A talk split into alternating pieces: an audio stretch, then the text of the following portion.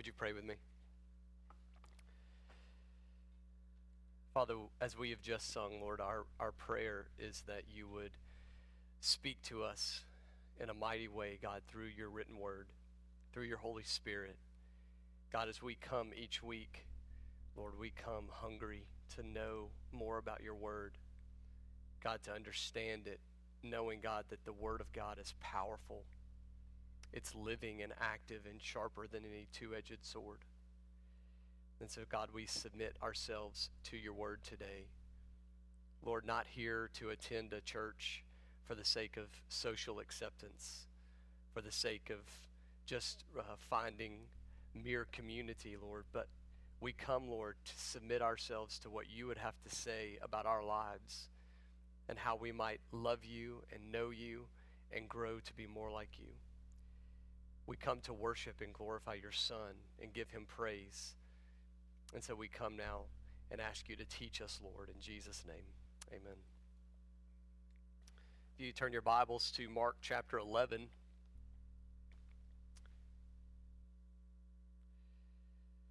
When we planted this church about five years ago, I was excited to look for a house in this neighborhood, and that was often dis- difficult because of the size family that I have to find a, a place that could uh, be suit- suitable and accommodating to our family.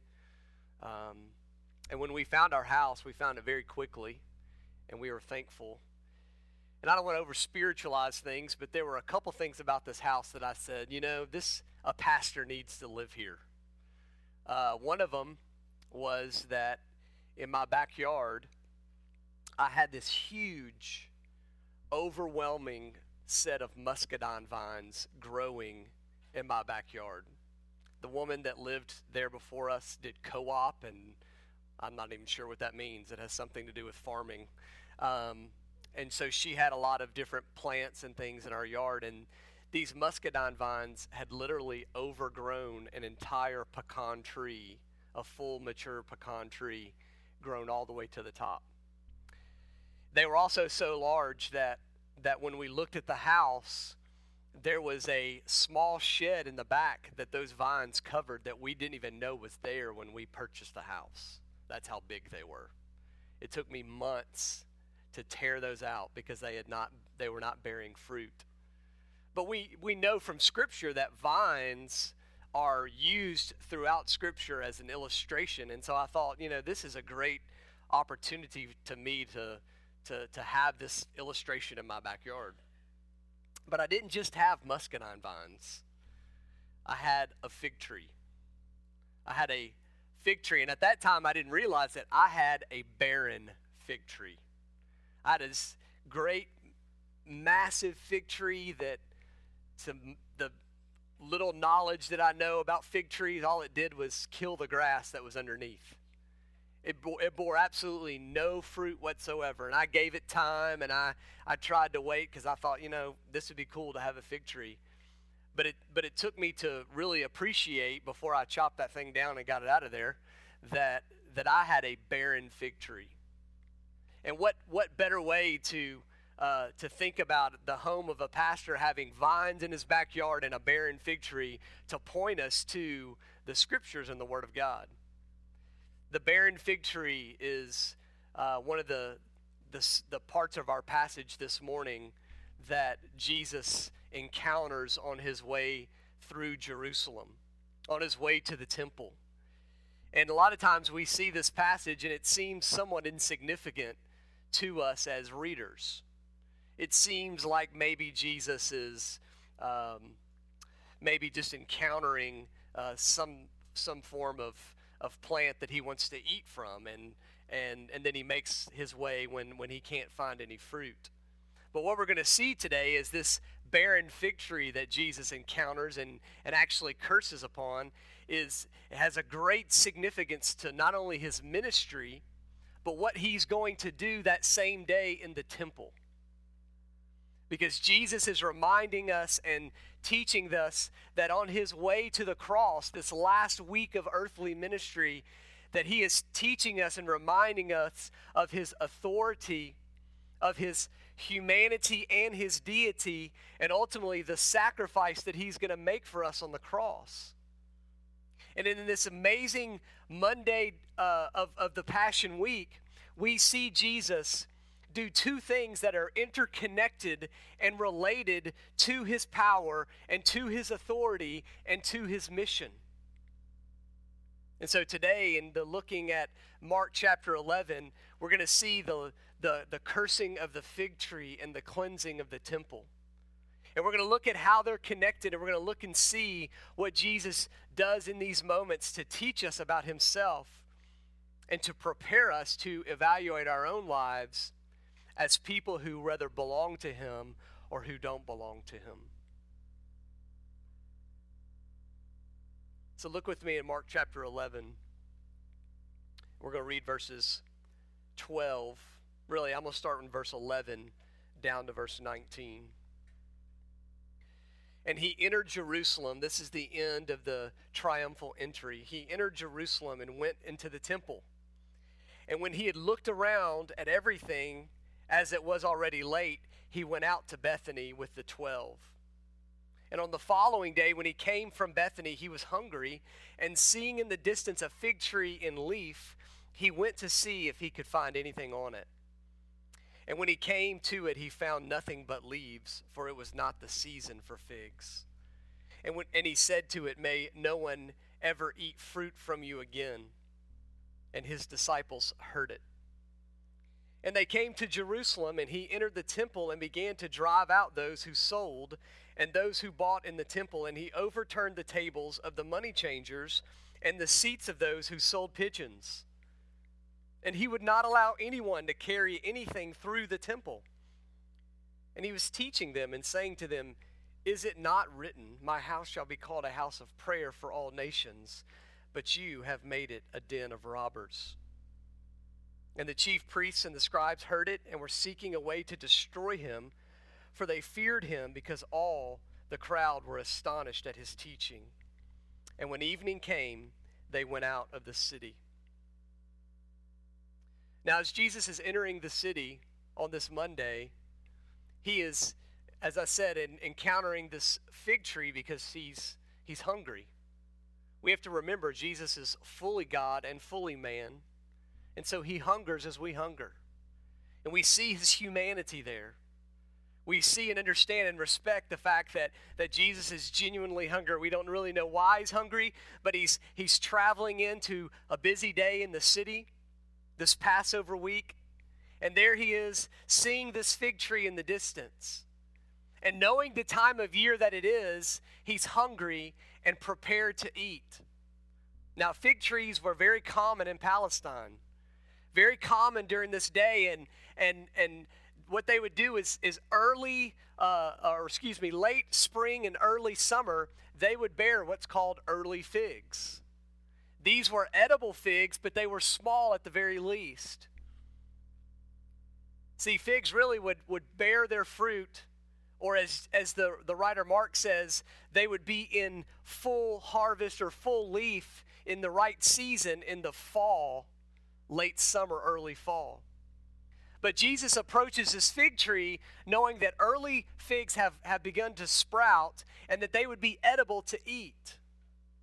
And the sign of that was that their, the fig leaves had sprouted and, and, and they were in, in full leaf as, as we read. So it's not uh, confusing to us for Jesus to see the fig tree, see the full leaves, and expecting on some form fruit hanging from this tree. Matter of fact, in throughout the scriptures, fig trees are used in different references. In Matthew chapter 24, Jesus uses the fig tree as a way to tell time.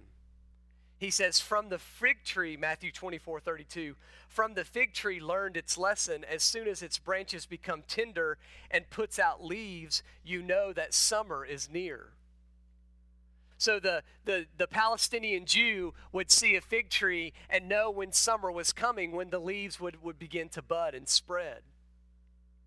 Well, as Jesus arrives, he sees a, a fig tree in full leaf, except there's no fruit at all no early figs. this is what we would call a, an unfruitful tree, a barren tree, a tree that would not produce fruit, a tree that I had in my backyard and that I can relate to. And so, what does Jesus do? He says to the tree, May no one ever eat fruit from you again. And his disciples heard it.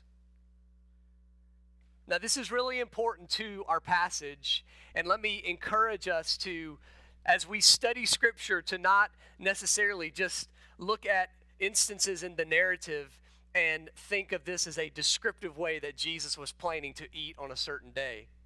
We always have to look at the context surrounding it. And this particular day was, uh, was, was, was begun with Jesus cursing this fig tree, which later leads us to uh, see him cleansing the temple. And then Mark goes back to give a lesson that Jesus teaches his disciples about that cursed tree. Now, in Mark, particularly, when we study his passage, there's a grammatical structure that Mark gives us called a Markan sandwich. And so Mark is con- including all of these things together. He's, he's teaching us about the fig tree, then he's taking us to the temple, and then he's going back to the fig tree. And so, what Mark is doing for us as we study this passage is he's saying, folks, the fig tree and the cursing of the temple are not uh, separate events, they are events that are connected together. That's how Mark teaches through the gospel. And so, it's important for us to see why. Well, as we study scripture, we have to think to ourselves, what do fig trees mean throughout the Bible? Is this fig tree represent something, or is it simply just a place for Jesus to get a meal? Well, if you study through your scriptures and you understand the New and the Old Testament, you will know that two main plants are referenced throughout the Bible the grapevine and the fig tree. And that this cursing of the fig tree then represents something that the Jews had been familiar with throughout their life. Not only the fig tree representing a source of food, but that it symbolized the, the, the Jewish people. Throughout the Old Testament, fig trees were referenced in, in, in conjunction with vines as a way of God's judgment. In Hosea chapter 2, we're reminded of the judgment that comes upon the people of God. And Hosea says, I will lay waste to her vines and her fig trees. He says, These are my wages, which my lovers have given me. I will make them a forest, and the beasts of the field shall devour them. I will punish her, meaning Israel, for her feast days of the Baals, which she burned offerings to them and adorned herself with her ring and jewelry and went after her lovers and forgot me, declares the Lord. Hosea's message is a message of judgment, including the, the imagery of the vines and the fig trees, a sense of a source of sustenance that are being destroyed. Why? Because the, the Jewish people turned to idolatry. They lived unholy lives. They were people like these fig trees and these vines that truly did not bear fruit. They were unfruitful. Jeremiah says the same similar condemnation. God put a word in Jeremiah's mouth of condemnation to Israel. He says, I am, behold, bringing against you a nation from afar, O house of Israel it's an enduring nation. It's an ancient nation, a nation whose language you do not know, nor can you understand what they say. Their quiver is like an open tomb. They are all mighty warriors. They shall eat up your harvest and your food. They shall eat up your sons and daughters. They shall eat up your flocks and your herds. They shall eat up your vines and your fig trees, your fortified cities in which you trust. They shall beat down with the sword a message of condemnation connected particularly to the idea of a fig tree. This is what the prophets would do in proclaiming judgment upon the people of Israel. And why? Because the people of Israel, as God's people, continually turned themselves away from following after God and they turned to idols. They allowed sin to enter their lives and they, true, they, they manifested in themselves uh, that as God's people, as a nation, they did not bear fruit. They were unfruitful. And so Jesus' encounter this morning with the fig tree serves for us as a parable of unfruitfulness. We could say a parable of hypocrisy, a parable of a people who have continually shown that the majority of the people of the, uh, of the nation of Israel did not have a true faith in God. Yes, there were some who believed. Yes, there were some who obeyed and had faith in God's promises. But as the whole, they did not bear fruit in displaying the faith that they truly should have had. They were unfruitful. And so God was going to bring judgment. And so Jesus' cursing of the fig tree is merely symbolic as a parable of the cursing of the nation of Israel, just like he had done, re- reminding them that the temple that they loved and the temple that they adored would be destroyed by foreign invaders. So Jesus is saying, You will be destroyed because you are unfruitful. And so consider with me this morning, church what it means to bear fruit for Christ.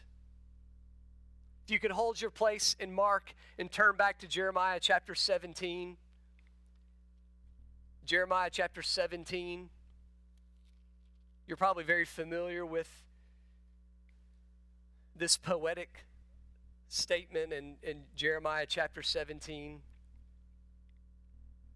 where Jesus is, or excuse me, where Jeremiah is condemning the people, particularly the sins of Judah. Look in verse 5 of Jeremiah 17.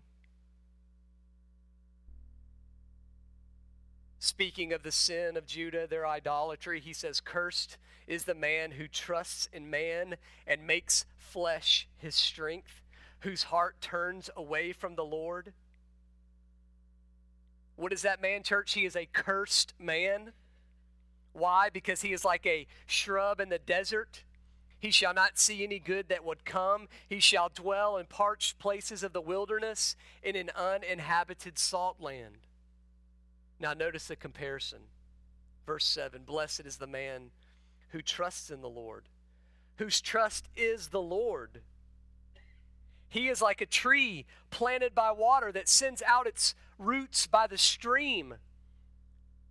And this tree does not fear when heat comes, for its leaves remain green, and it is not anxious in the time or the year of drought, for it does not cease to bear fruit.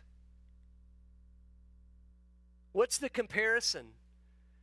The cursed man who puts his trust in flesh, who puts trust in himself and he is accursed like the fig tree because he has no strength in himself to bear fruit, keeping with repentance. But the blessed man is the man who does what? He puts himself or his trust in a source of life outside of himself. The source of life is the tree reaching down by the waters and, and sucking out the source of life from the stream. That source of life is not in himself, that source of life is outside of himself. And Jeremiah tells us that the source of life is the Lord. And what happens? That as he draws the strength and the life from that stream, he does not fear, he does not have anxiety, his leaves are strong, the leaves are green because the roots are strong. And the roots are strong because they're, they're, they're drawing the source of life from the Lord.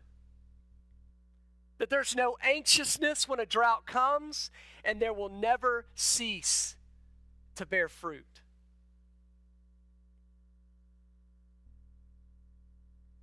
Israel is represented in the fig tree because its source of life was not in the Lord. Its source of life was in the things of the world. They wanted the kings of the world. They wanted to be like the other nations. In so many ways, they, they, they whored themselves after the, the, the false gods of the pagan nations, constantly receiving the blessings of God and yet going back in, in, in, in spiritual adultery, turning away from what God has done and taught them. And so Israel is represented in the fig tree. Why? Because on the outside it looked healthy, but it didn't bear fruit. It had full leaves, but no fruit.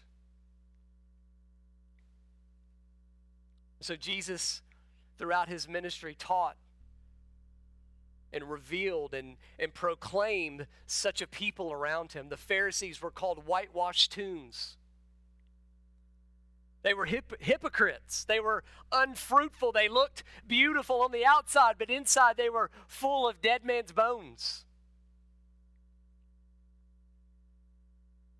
And so, the message to those that Jesus t- taught and, and proclaimed the authority and the truth of God was this He says, Abide in me, and I in you.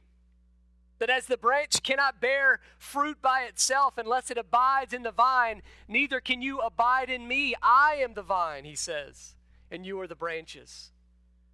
And whoever abides in me and I in him, he it is that bears much fruit. From apart from me, you can do nothing.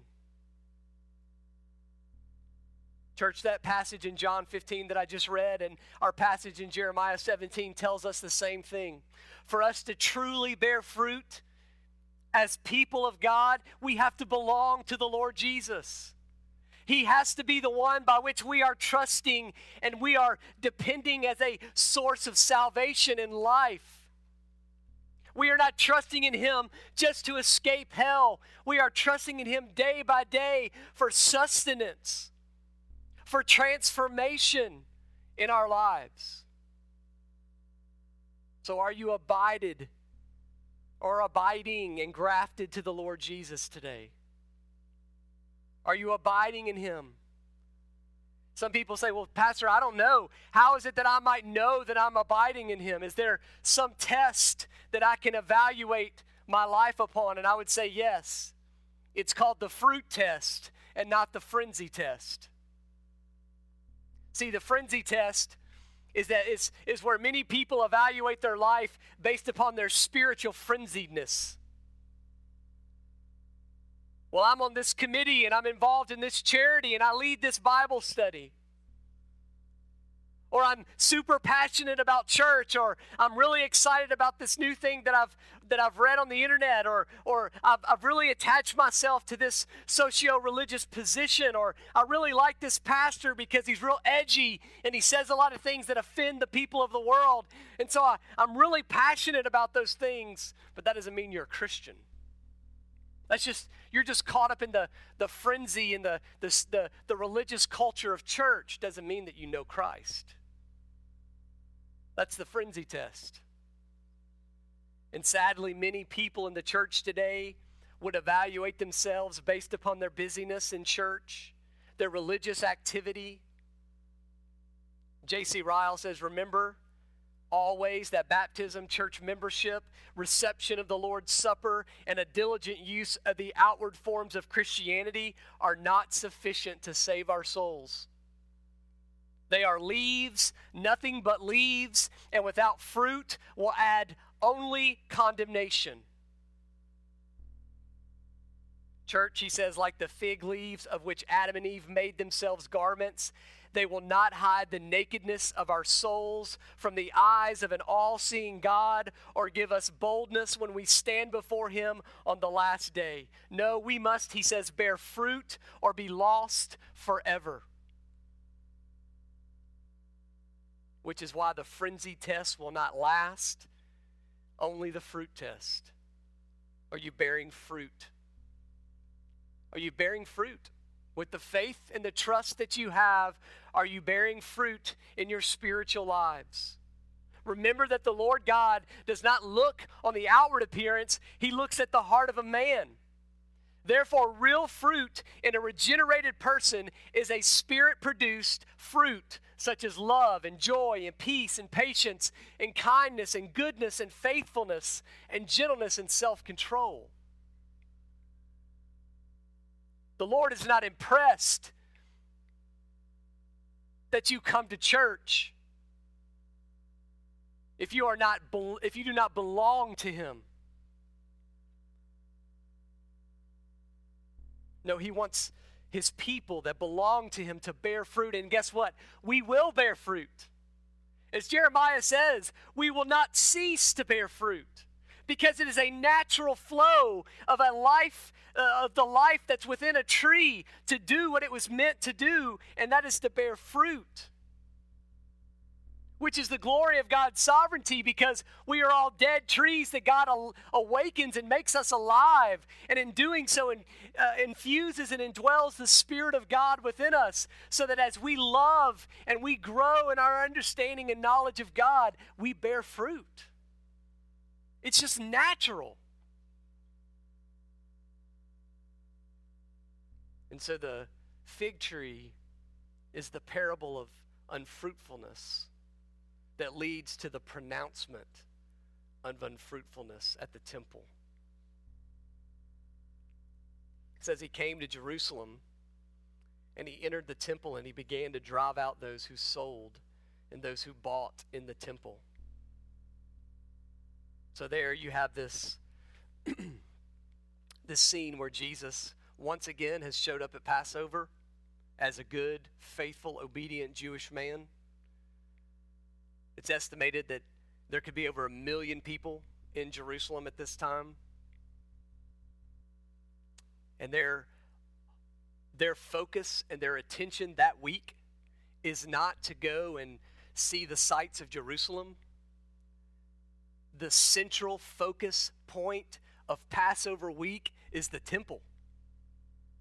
And here in this temple, the, the landscape of the temple is initially walking into the temple grounds is the court of the Gentiles. This space was reserved for everyone, Jew and Gentile. Its length was over five football fields long and three and a quarter football fields wide, over 35 acres just in the temple court of the Gentiles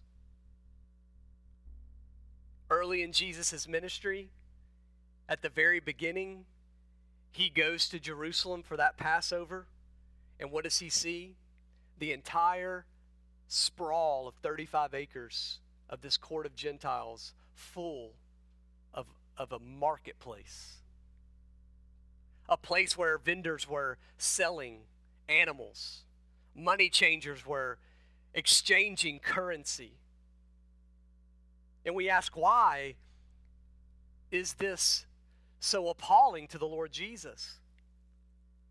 Why is it that, that he would be so upset? Well, it's because of what Jesus knows about this marketplace. See, this, this marketplace in John chapter 2, when Jesus arrives at the temple at the beginning of his ministry, and now, once again, this last Passover that Jesus will engage in at the end of his public ministry, he understands that this marketplace is referred to as the bazaar of, of Annas. Annas was one of the chief priests, and it was entitled after him because of the franchise enterprise commerce that went on there. See, Jesus knew that in this large marketplace that there was a great commercializing of the temple precinct and worship. There was a system of, of corruption that was going on. And here's how it happened. These pilgrims would travel year by year to, to Jerusalem for the Passover. And as they traveled there, most likely it was inconvenient to travel with animals to sacrifice at the temple. And so they would expect to go to Jerusalem and buy those animals as a sacrifice. And of course, the corrupted religious leaders knew that. And they would allow these things to go on in the court of the Gentiles. They would allow animals to be sold. But in allowing the animals to be sold, they realized that, that they were going to profit greatly from these animals. And so they would charge the vendors who set up inside the court of the Gentiles a percentage of their sales. So they made a profit from the sales of the animals. On top of that, they knew that they only allowed a certain coinage to be given as an offering. And as pilgrims traveled from all over the, the, the, nation and the area, they would travel with different currencies. So once again, the, the chief priests and the religious leaders would charge the money changers so that they could make a profit from the money changers. So the money changers would pay a fee to set up their booth, and the, the animal exchange or, or sales would set up a booth, and there they would be making money off of the sale of these animals and a sale of the money exchange. But the corruption's even deeper. Because see, it was it was only by the chief priests and the and, and, and the religious leaders who determined which animals were acceptable to be sacrificed. And so guess what they did? They would only allow the animals bought from the temple grounds to be used for the sacrifice. Sounds pretty profitable, right?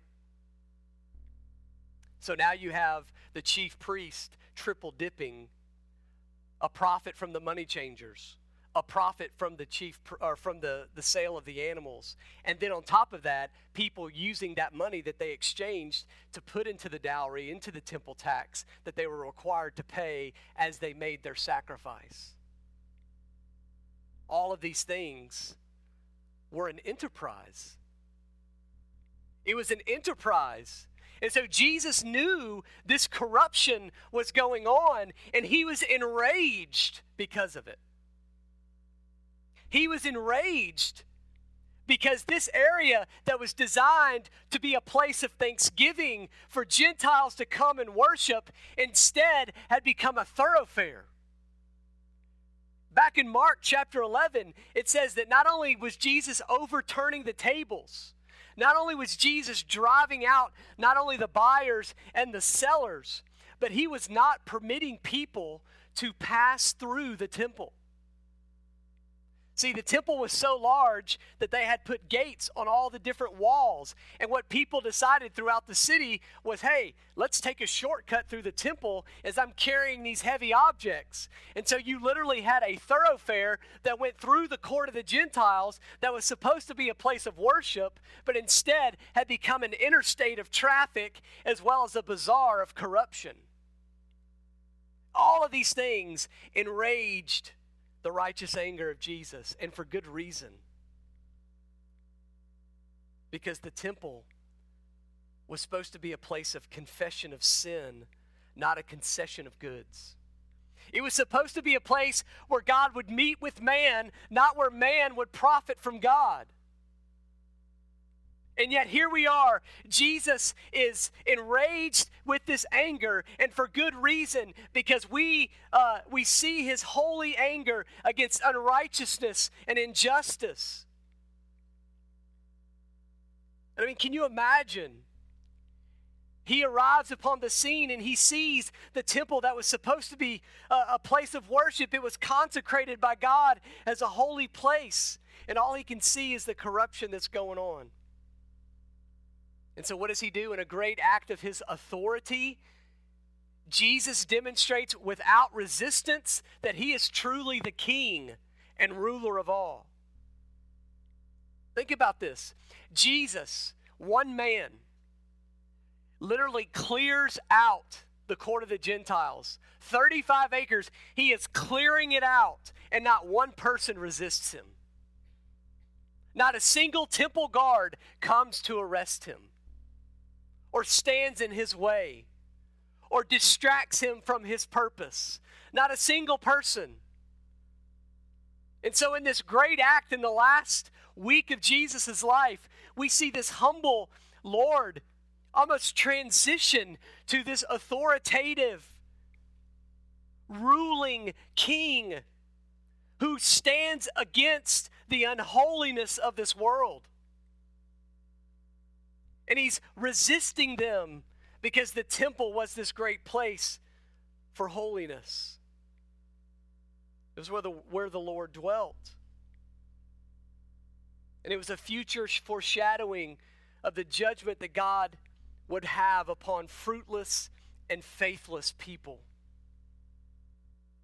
Israel as a nation was being rejected, although a remnant would put their trust in Christ. But Jesus is, is one, one reason he's so enraged in this unholiness is because this was the court of the Gentiles. Remember that in Scripture, the, the Jewish people, as God's people, were supposed to be a light to the nations. And Gentiles that wanted to, to come and to believe in God, the God of Israel, and, and worship and, and offer their sacrifices were met with commotion. And so J- Jesus is enraged because he is, is, in essence, fighting for the, the right for Gentiles to worship him as he, has in, uh, as he has been sent to accomplish. That Jesus would be the Redeemer of not just Jews who had faith in him, but Gentiles as well. And so he quotes from a famous passage in Isaiah 56. And in Isaiah 56, the passage is about foreigners who come to the Lord. It's about foreigners who come and trust in the Lord. Isaiah 56 says, Blessed is the man who does this, and the Son of Man who holds it fast, who keeps the Sabbath, not profaning it, and keeps his hand from doing any evil. Let not the foreigner who has joined himself to the Lord say, The Lord will surely, surely separate me from his people. And let not the eunuch say, Behold, I am a dry tree. For thus says the Lord To the eunuch who keeps my Sabbath, who chose the things that please me, and hold fast to my covenant, I will give in my house and within my walls a monument and a name better than sons and daughters. I will give them an everlasting name that shall not be cut off. And the foreigners who join themselves to the Lord, to minister to him, to love the name of the Lord, and to be his servants. Everyone who keeps the Sabbath and does not profane it and holds fast my covenant, these I will bring to my holy mountain and make them joyful in my house of prayer. I mean, this is the Lord saying that, that He is going to draw foreigners to Himself. And, church, this is significant to the mission of Jesus because this is what he came to do Jew and Gentile, Scythian and barbarian. We're all one in Christ, right? It doesn't matter what nation we belong to, what culture we grew up in. We all have an opportunity to put our faith in Christ, and the Lord Jesus invites us to that. The very temple itself was built to communicate that. Can you imagine the temple being built without a court for the Gentiles? What message does that promote? But no, there was a place for foreigners to come in and worship. It would be a place that we would worship if we were there. And so Jesus comes and he and and with this holy righteousness he he and, and authority he casts these people out without resistance in full authority because he's the king and the Lord of all. And he quotes from Isaiah 56 It is not is it not written, My house shall be called a house of prayer for all the nations, but you've made it a den of robbers. And then verse 18 says, The chief priests and the scribes heard it and were seeking a way to destroy him, for they feared him, because all the crowd was astonished at his teaching. They couldn't do anything about it. And why was Jesus judging the temple? Why was he casting them out? It was a judgment upon their unholiness and their unfruitfulness. It was a pronouncement that although they possessed the temple, they didn't deserve the temple. Although they had a place to worship, they didn't truly belong or desire to worship. And ultimately, Jesus teaches us at the end of his ministry that it's truly he that is the temple. That the building itself and the place where God dwelt only served as a shadow of the things to come. That Jesus was God in the flesh. That as Jesus was on the earth, he was the walking temple. God in the flesh, dwelling among men. That's what Jesus said in John 2 on his first visit to the, to the temple. He says, Destroy this temple, and in three days I will raise it up. And the Jews, the Jews said, It's taken 46 years to build this temple, and you'll raise it up in three days? And we're told that he was speaking about the temple of his body. Jesus taught us that this temple, his body, was destroyed upon the cross and raised back from death. It was his body that's the true temple, the place of God, full of glory and majesty. And when we come to faith in Christ, when we believe in him and, and he regenerates us and makes us alive, we are given his spirit, which dwells in us, and our place becomes the place of God. We become as temples to the living God. And so the challenge for us this morning is to consider the unfruitful tree and the condemnation that it faced, to consider the unfruitful temple and the people within it, and instead look into our lives and say, Are we unfruitful and deserving of condemnation? Do we truly belong to Christ? Does our life bear fruit? And if so, do we, as people who possess the living God, instill, invite unholiness into our lives? Are we living as people yoked to unholiness? Friend, if you're someone this morning that can't see evidence of fruit in your life, let me encourage you this morning that there is no stream of water that will bear fruit for you outside of God. There will be nothing spiritually that you can do good in yourselves besides trusting in the Lord Jesus fully for salvation and your regeneration. Only when you are made new will you bear true fruit that is honoring to the Lord. But if you belong to Him, you and I, we are still susceptible to sin. We're still susceptible to the temptations of this world. And if we are the temple of the living God, as Paul states, let me remind us that we, just as Jesus, must be violent against the unholiness in our life. We must rage against allowing unholiness to sneak its way slowly and subtly into our relationship with Christ. I think over time, I can imagine the marketplace in the court of the Gentiles just growing and expanding as these priests began to see how lucrative of an enterprise it could be oh man let's add a couple more vendors let's let's let's let's find another way to profit from this enterprise and that's exactly what believers do with sin slowly sin enters our life. And if we don't fight against it, if we don't turn away from it, it continues to grow. Like this marketplace that Jesus just, uh, clears out of the temple. Paul commands the church in the Corinth do not be unequally yoked with unbelievers. For what partnership has righteousness with lawlessness? Or what fellowship has light with darkness? What accord has Christ with Belial? Or what portion does a believer share with an unbeliever? What agreement has the temple of God with idols? For we are the temple of the living God, as God says. I will make my dwelling among them and walk among them, and I will be their God, and they shall be my people. Therefore, go out from their midst be separate from them, says the Lord, and touch no unclean thing. Then I will welcome you, and I will be a father to you, and you shall be sons and daughters to me.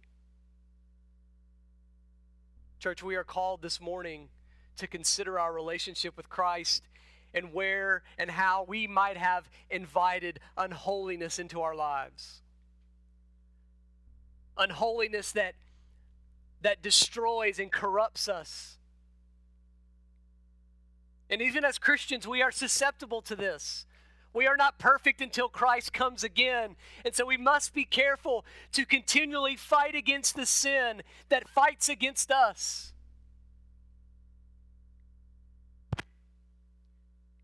That we must fight against it individually, we must fight against it as a church. That we must do as God commanded the Old Testament Jews to, to separate from it, to go out from their midst. Don't flirt with it, but flee. You know, these last two years of the Southern Baptist Convention, which we've been affiliated with. It's been very difficult as a convention. Over 700 abused victims have come forward that were abused by religious leaders in Southern Baptist churches. And these are just the victims that we know about. Pastors and youth pastors and deacons I can only imagine the countless more of, who have not spoken out against abuses out of fear. And what's their complaint? That they were violated and abused in a church by the leaders that they were supposed to be cared for and shepherded and loved by and protected. One of the worst stories I heard from the convention this year, and I'll be discreet is a woman who went to her pastor to report abuse from her youth pastor. The youth pastor was fired, and that pastor took up the abuse of that woman. Continued on in the church. And the SBC has set policies and amendments, and, and they're, they're striving to reconcile just uh, countless amounts of abuse from religious leaders. And we can set policies and we can take all this, the, the, follow guidelines and do everything we can. But, folks, the, the truth is, is this started in the hearts of men that were pastoring, that gave in to temptations of their flesh they invited in the crooked merchants and promoted the commercializing of their temple. They, they opened the door for prostitutes in their mind and they lost their love for Christ and their wives. These started in the human heart.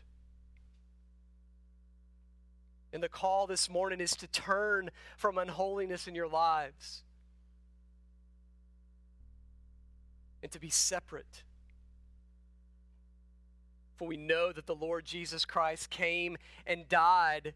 He demonstrated a power in his resurrection that we know helps us overcome sin, that he defeated sin for us.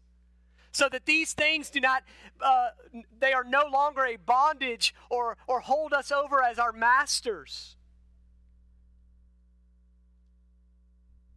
And that power is so great, guided by the Spirit, that we can overcome sin. But we must search our hearts and ask ourselves if we are truly regenerated and trusting in Christ. And if not, we should believe today. But if we've believed, if we've trusted in Christ, understand that He goes forward before us in battle. He died on the cross to defeat sin and death, to provide the forgiveness of sin so that we could be free. And that doesn't leave the church to sit back and let um, and, and not feel the responsibility and the weight of striving and, and, and fighting against sin. And yet we do that trusting in God's power striving to live holy lives because Christ has made us holy in Him for the sake of His glory. I want to close with a, a hymn. I don't, I don't know if we've sung this hymn before here. It's a good one. It's called Lead On, O, uh, Lead On, O King Eternal. The day of March has come. Henceforth, in fields of conquest, your tents shall be our home. Through days of preparation, your grace has made us strong. And now, O King eternal, we lift our battle song. Lead on, O King eternal, till sin's fierce war shall cease, and holiness shall whisper the sweet amen of peace. For not with swords loud clashing or roll of stirring drums, with deeds of love and mercy, we wait till Jesus come. Lead on, O King eternal. We follow not with fears, for gladness breaks like morning where your face appears. Your cross is lifted over us. We journey in its light. The crown awaits the conquest. Lead on, O God of might.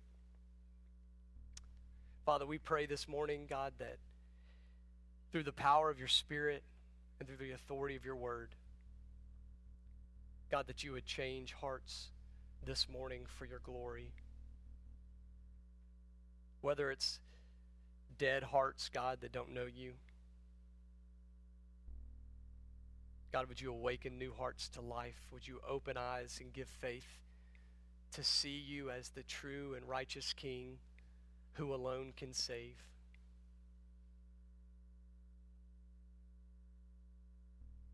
Father, may we see the power and the might that you have dis- demonstrated in your death and resurrection so that we don't have to fear sin. We don't have to fear its grip upon us. And we can know Christ that you have overcome and that you overcome for us. And Lord, as a church, as your people, God, may we strive and fight and battle and war against sin day by day. For as the one who has made us holy in the eyes of God, may we strive for holiness, fighting against the flesh that we still wage war with until you come again, Jesus. God, may we persevere and be faithful, trusting in you, Lord. Amen.